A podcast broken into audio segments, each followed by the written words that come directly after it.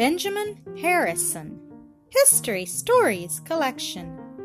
Early in our national history, it had happened that the son of a president of the United States had also become president. In 1833, a boy was born in Ohio, the grandson of a president, who was also to gain this high position.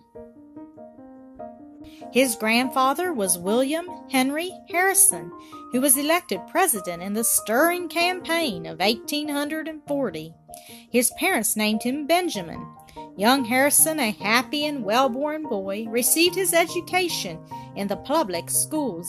He entered Miami University at an early age and graduated at 18. Harrison, like so many of our other presidents, studied law. He was very soon admitted to the bar, and in 1854 he went to live in the Hoosier State at Indianapolis.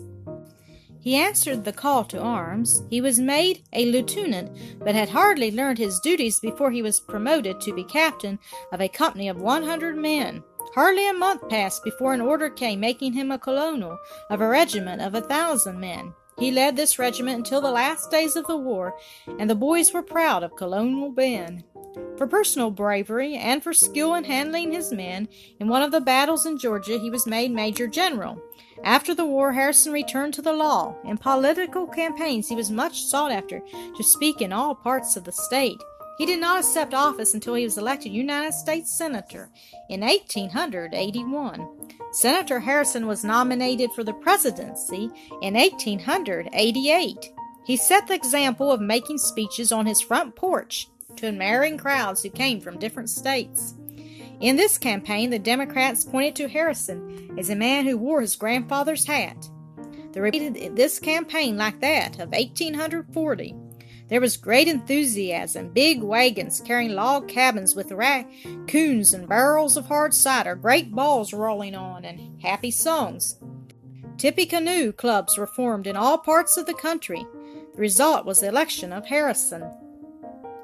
Under President Harrison, a tariff law was passed with a reciprocity agreement.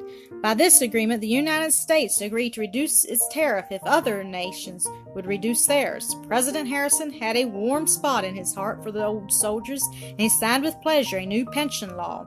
The farmers and the silver men of the West were becoming dissatisfied with the action of Congress. In 1890, their forces elected several new congressmen, and in the next year formed the People's Party. Most of the votes of this party were drawn from the Republican side. Hence, in the next campaign, Harrison was defeated by Cleveland.